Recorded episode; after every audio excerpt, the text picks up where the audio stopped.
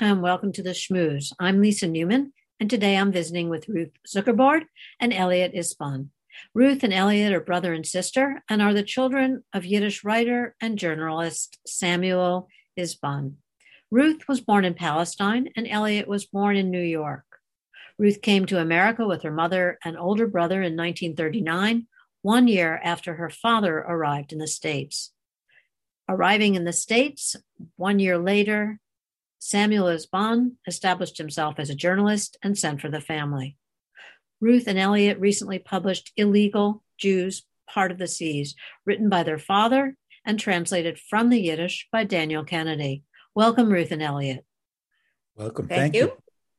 Well, thanks so much for joining me today um, and also for introducing us to what is really um, a wonderful work and one that we're delighted that you translated. Um, Elliott, it was really great to meet you. I know that you visited the Yiddish Book Center a few weeks ago, and I had the pleasure of bumping into you. And Ruth, I'm glad that you're able to join us today for the podcast. So, yeah. to get started, I wondered if you would talk a little bit about your father, your family, and, and the connection to Yiddish. And I'm going to let you bat it back and forth as to who, because you're in two different locations. So, okay. I'll let you figure out who's going to speak first. Okay. You want me to do it, Elliott, or you? Yes, go ahead. Okay. Um, so our dad uh, was a um, very prolific journalist and author of 16 novels. And I don't know how many are available at the Yiddish Book Center. I don't think all, you have all of them. I have some more, and I'd be happy to let you have them. Um, he was a staff writer for three different Yiddish newspapers, the last one being the uh, Jewish Daily Forward, where he was a very well established uh, writer. But we uh, decided that to take on a project, which was a book that we think is very relevant today. Um, what it's called Illegal Immigrants Part the Seas in Yiddish, Umlegale Yiden Spalten Yamen. Um, we decided to take this project on because um, we thought it was relevant uh, because of the situation today and uh, the current the current uh, anti-Semitism that's growing in the country, and we think it's a very very important part of uh, Jewish history, and I think the world should know about it. Elliott, you want to interrupt me? No, I don't want to interrupt you. I've been doing that all my life. okay, go ahead. no, I, I just wanted to tailgate on what Ruth said. Um, that particular book was uh, one of uh, many that he had written, but it was really a series of articles as he went undercover on a ship that was transporting survivors from World War II, from the Holocaust, from Europe into uh, Palestine, which was a British mandate at the time. And while the British publicly said, well, we definitely want a homeland for the Jewish people, they did everything they could to blockade these ships and call them illegal, which is why my father, when he wrote this book, was so emphatic about how dare you call uh, these survivors and Holocaust survivors who've lost everything and were decimated call them illegal. That was outrageous to him. And so we decided we would keep that name and hopefully the relevance. It actually was written as an expose. It was written and published in 1947. And it was, as I said, a condensation of all these articles that he would send back weekly in an undercover operation that was sponsored by the Haganah at that time the uh, the ship was ultimately captured by the British, and uh, they could not get through the blockade, although many did. And it, they were put into detention centers. My father, in the book, called them concentration camps, which is how outraged he was. He, of course, was let go ultimately be, as an American citizen but the plight of Jewish people and what the British were doing at that time was really the impetus for him to do this expose and to alert the world Jewry about what was going on in in uh, with these uh, ships that were that were trying to get in past the blockade. This was written, uh, I think, ten or eleven years before uh, Leon Uris wrote Exodus. So right. it's an eye eyewitness account, and and uh, we were thrilled because it was the first time we got the flavor of his writing. The translator Danielle Kennedy did an unbelievable job, and many people have read it are, are really issuing numerous accolades on how good it was done. You know, um, uh, uh, just to uh, uh, comment again about the book Exodus that was written uh, 10 years after my dad wrote his book. Um, don't forget that Exodus was an international bestseller because it was written in English.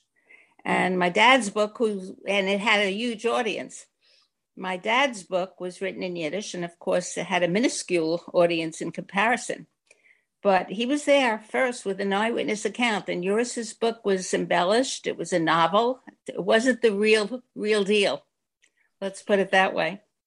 Um, but, um, and and it uh, one thing that it's interesting though, because of the book Exodus becoming a huge bestseller and an interesting, beautiful movie, um, it it um, it developed a huge interest in American Jewry wanting to um, associate more with Israel. And it, it, the tourist industry was imploded at that time. It just, everybody wanted to go to Israel. They read the book, and it was a beautiful story. And uh, that book really helped Israel uh, a lot. It was good publicity. I, I think that in many ways, just to tailgate on that, is um, it was instrumental in alerting to Jews how important it was for the creation of the state of Israel. So I think it contributed to the sentiment. Yeah. yeah. I'd like to talk a little bit about that in a couple of with a couple of different questions for you. I mean, one, what I find really interesting is that your father was dispatched to cover this story as a journalist would be. Um, and I'm going to read just a, a, a, quick paragraph, if I may and um, and then I'm going to ask you a little bit about this on the on the tail end of it. So this is um, the beginning of the plane journey to Europe chapter.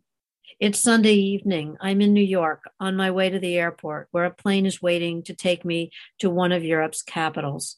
There, I will get an opportunity to see how the uprooted Jews from the camps are grouped and sorted before being placed on the so called, quote, illegal ships which from now on will form an unbroken chain, streaming like sea caravans towards Palestine. It's pretty dramatic that we are along with him on this journey in this book, and that it is a firsthand journalistic account. I wonder if you were old enough to remember him going and, and what your thoughts were and, and, and how he conveyed this back to you uh, as kids. Okay. Um, Elliott, of course, wasn't born yet. um, no, I was. Oh, born. you were. You were, but you were. You were how old? Okay, I was ten, but I do remember. What I do remember. No, we'll do the math now. Yeah. well, that's right. I am older. I was 10. And what I do remember is how frantic my mom was because the second part of the book was, was really interesting. He, when he was taken off the ship, with the refugees. They were all taken to Cyprus and put in detention camps. And my dad had so much difficulty getting in touch with the American consulate or the Jewish agency or his family. He had a family in Tel Aviv. He had a family in New York. He had a newspaper. They the British were horrible. They refused to let him contact anybody. He was he was um, in a detention camp first for two days in, in Cyprus, then he was shipped to Haifa. In total, he was there 11 days. Along with 1,500 and, passengers. Yeah, well, the passengers remained in, in, in Cyprus. He was taken to ha- uh, Haifa and interrogated by the British there. they refused to let him see anyone. Finally, he had passed a letter to somebody who came, I don't know, it was somebody that was living in Haifa, uh, somebody that came to visit somebody in the prison. And that letter eventually got to someone at the Jewish agency. They were able to uh, contact the Jewish agency. They sent a lawyer, and my dad was able to, through this lawyer, get in touch with the American consulate and his family. But he he he was not allowed to see his family um, only one day before he was deported, and that was horrible because he he had a mom, an aging mother there, and um, he doesn't even describe it well because it was too painful for him. So that was something, and um, the the um, the trip, the journey that he made with these uh, survivors was um, was unbelievable. I mean, he had to listen to stories from these Holocaust survivors, and he had to witness two births on the ship. Um, he interviewed the crew as well. Um, it was a 25 year old captain who had done this before on other ships. The crew w- were all volunteers. They were not chosen. They were volunteers who just had a mission. And that mission was to just save these survivors and get them to their rightful homeland. Go ahead, Elliott. So my my father, as I said, I was a small boy, but he did tell me about this as we got older. And for him, uh, the motivation to do it was a journalistic uh, reporter, as a reporter. But it, it, it definitely made a very big uh, impression upon him. And uh, he became a really hardcore Zionist uh, over the years. And he would express that to me about this journey and this trip. And I never was really read the book in Yiddish. So uh, this was really enlightening for us. It was sort of, uh, if as you read further, you'll see that it it um, it was a clandestine operation by both the British and the Haganah, and it was really cloak and dagger. Uh, they would not disclose the ports um, that he mentions, the European ports, but we know now that it was Marseille and Corsica and uh, uh, Sardinia and Genoa, and uh, you know, and then moving there. But at that point, it was uh, very, very secretive, and they were very, very uh, scared to give too much information to a journalist, right? Because it could would disclose to the British where where these operations were taking place. Um, so, were these dispatches sent back and published? Uh, how did the volume come about? The the uh, I think he sent them weekly by telegram or however they did it at that time. And they were articles that appeared in a series. And subsequently, after that, he decided that this was such an important story. As I said, it was a pretty big event. Uh, what was I, I also I also think that um, uh, he was adamant about having uh, this publicity get out about how the British were treating these so-called unjust illegal immigrants. Uh, they they even called my father illegal because he was traveling with the refugees. So I I think he wrote this uh, these installments and he wanted the newspaper to print them because he wanted the world to know what the British were doing. It was important for the publicity to get out there. Yeah. In all was, in all fairness, there were some very very uh, uh sympathetic Brits but the the policy of the government at that time was to operate and capture these ships and blockade them from entry to Israel. Um, what do you remember about your father writing? Um, did he write at home? Did um, what was the sort of world that he inhabited in terms of other writers and and um, also journalists? Yeah, so my father um, came, as uh, Ruth said, from uh, Palestine. Uh, his family migrated to Palestine as he when he was a young boy, 15 or 16, from Poland. and uh, then wanted to be a Yiddish writer, but because the languages in Palestine at the time were primarily Arabic, Hebrew, and English, there wasn't a big opportunity. Conversely, New York was the center of Yiddish for the world, and it was growing.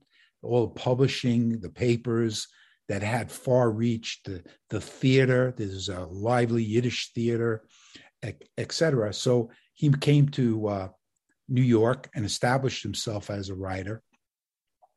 And during that time, uh, he developed uh, different um, styles of writing. Some of his, some of it was news reporting, some was his opinion pieces, some was editing.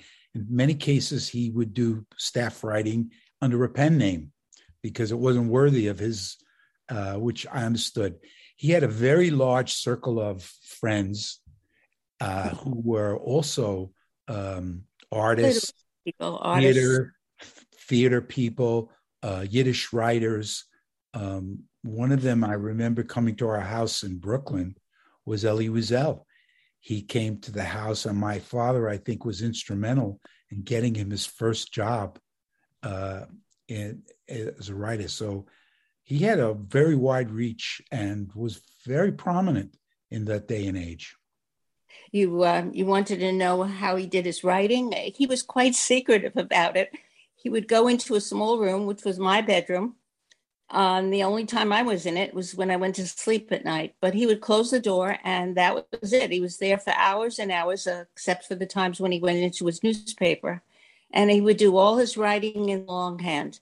He did have a typewriter, a Yiddish Schreib machine, which actually I donated to the Yiddish Book Center. Um, and my mother would do all the typing for him, but he would write everything in longhand. And of you know, course, he, the manuscripts she would type. He used this uh, unlined yellow paper, and he had his favorite Parker 52 pen. And that was his his life. You know, he would he would uh, write and one time he took me to the paper, to the tug, which you have uh, samples of the linotypes there. And he would show me the actual linotypes and his article that he wrote in on the yellow unlined paper and how it was being actually converted into print with the linotypes and the lead plates and actually in the printing. And I saw that press at the uh, at the Yiddish Book Center was really very very moving for me. It was a memory coming right back you know. Yeah. That, that's a pretty great thing for um, a kid to go to go to work as it were with with your parent and and to sort of see the magic that makes it all happen. Yeah.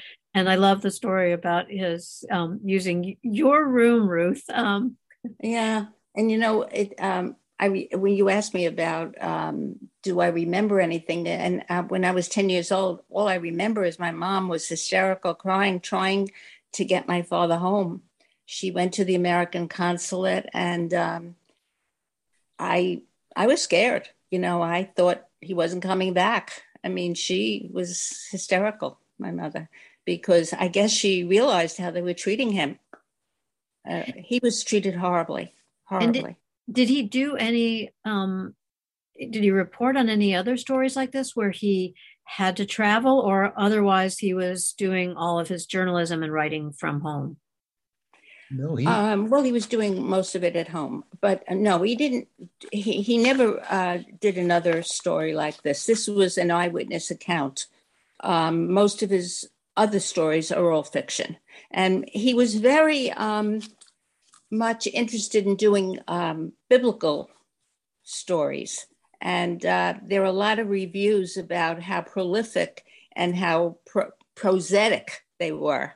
Um, as a matter of fact, we I once met Elie Wiesel at a 92nd Street Y, and I went over to him after the uh, talk that he gave and told him who I was and does he remember my dad? And he said, of course. And the the most thing I the most beautiful thing I remember about your dad was that he wrote the most beautiful biblical stories, and um, they were called historical novels. So, Elliott, when you were here, did you? I I remember um, being introduced to you in among what we call the stacks or the repository, which is also part of our Unquiet Pages exhibit, and Rochelle Grossman, who is our bibliography and collections manager, was uh, sorting through and finding you books. Yes. Yeah, she was great. Uh, apparently, some of them wound up in the rare book section uh, in the vault. Um, some of them were uh, in the regular section. Um, she explained a lot to me that I didn't know, which was really great. For example, a lot of those books were published in uh, in Yiddish in Buenos Aires. They were translated to Spanish and Hebrew. Um, there was it was a center for Yiddish publishing at that time, and uh, my father obviously took advantage of it. They were they were listed there. Um, we see that there were more that actually there are more books that we have that are not there and i'm going to make sure you get them so ah. yeah it's so yeah what was it like for you to read this book in translation to me it was uh, an overwhelming experience because i as i said i, I hadn't realized uh, the style of writing that he had as you described that one paragraph it's very visual uh, it's colorful. You envision and actually what's going on, and it's very smooth and flowing. Uh, that's quite a feat because you know translating from Yiddish, as you very well know, is a difficult thing. It has a certain flavor and and timing that that's completely different from English. So uh, it was great. I was we we got all enthused about it, and that's why uh, we're talking so much. Matter of fact, we're I've just finished having another translation done of a book of short stories that my father wrote about life in Palestine among Arab, Arabs and Jews prior mm-hmm. to the state and creation of Israel. And we're, we're going to publish that very shortly as well. It's called when, On when, Scaffolds. Yeah. When, when I uh, read the translation of this book, uh, I saw a part of my father that I never knew before. He was uh, part of him, you know, was just uh, another another person. He was not that expressive, you know, when when we knew him in person. But his writing is so beautiful and so expressive and so creative and so imaginative and you know it's prose it's it's beautiful but this this opened up my eyes a lot and you know, it it was it was really really very touching, you know, to to know my father in a different light. Really. I, I, I would imagine your father would be overwhelmed to know that you got this done well, in hope, translation. Hopefully yeah. knows. yeah. hopefully, I mean, there, hopefully knows. And and and there's something in the reading that you um, he really brings the reader into each one of these scenes and there's a you know i don't know it gets um it got my pulse going um, because it's intense um, and it's real and it's descriptive. As you said, I think Elliott, um, it's very um, visual um, in, in in the telling, and I think you found a really wonderful translator, as we know, in in Daniel Kennedy. Um, yeah, we did. Great. Great. Um, I'm doing a, uh, a book talk. They're interviewing me for uh, a chapter from Hadassah. Mm-hmm. And um, it was going to be a, a, luncheon, and they decided because of COVID, it's not going to be that way. So it's going to be filmed, and uh, it'll, it'll be done the end of the month. And we've gotten requests to do other, you know, talks about this book. Uh, it's really an eye opener. A lot of people don't know what the British did. Mm-hmm. They really don't. It's, it's a very important part of history.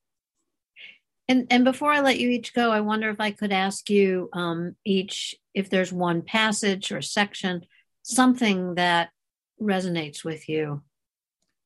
Well, yeah. um, I, I think the passage that resonates with me and brought tears to my eyes was the one or two paragraphs he wrote describing what happened when he saw his mother for the mm. first time in 10 years.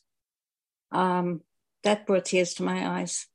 It uh, and that's all he wrote it was just one or two paragraphs. He couldn't go on. It was too painful, for, you know. But his mom to see him that way. Mm-hmm.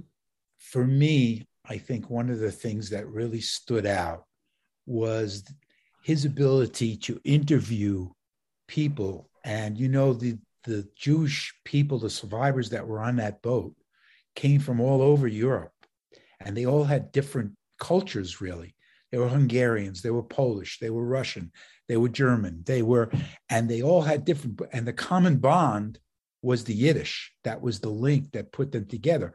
But each one had a different flair and a different feeling, and you know, a lot of complaining between them. You know how Jewish people can be, and he captured that and uh, I I sort of read it and thought I was standing right next to him mm-hmm. while he was interviewing these people, and to me that was fantastic. I want to thank you both for taking time and for introducing us to the book, which is Illegal Jews Part the Sea. And I hope I'm getting your pronunciation correct, Samuel Isban. Yes. Yes. Okay. Um, uh, the book, I believe, is available in our bookstore, which is shop.yiddishbookcenter.org online or drop by the Yiddish Book Center, uh, and it's in our book and museum store. Um, thank you again. And it, is it available in other places as well? Yes, it's Barnes and Noble and uh, Amazon, uh, Amazon and Apple. Uh, ebook, yeah, yeah, right, it, yeah.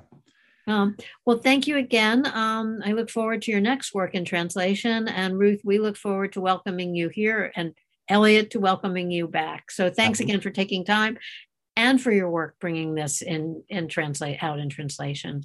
Lisa, thank you so much for your uh, consideration, and it was a pleasure to meet you and and all the staff there. I look oh. forward to seeing you again. Well, thanks. An important an important story, well told. Again for our listeners. Illegal Jews part the sea. Take care and talk to you soon again. Thank you.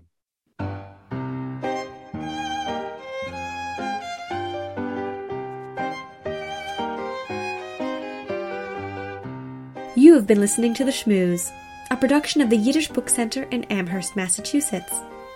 To learn more about this podcast and to subscribe, visit yiddishbookcenter.org. I'm Elizabeth Carteropoli. Until next time, be well and be healthy.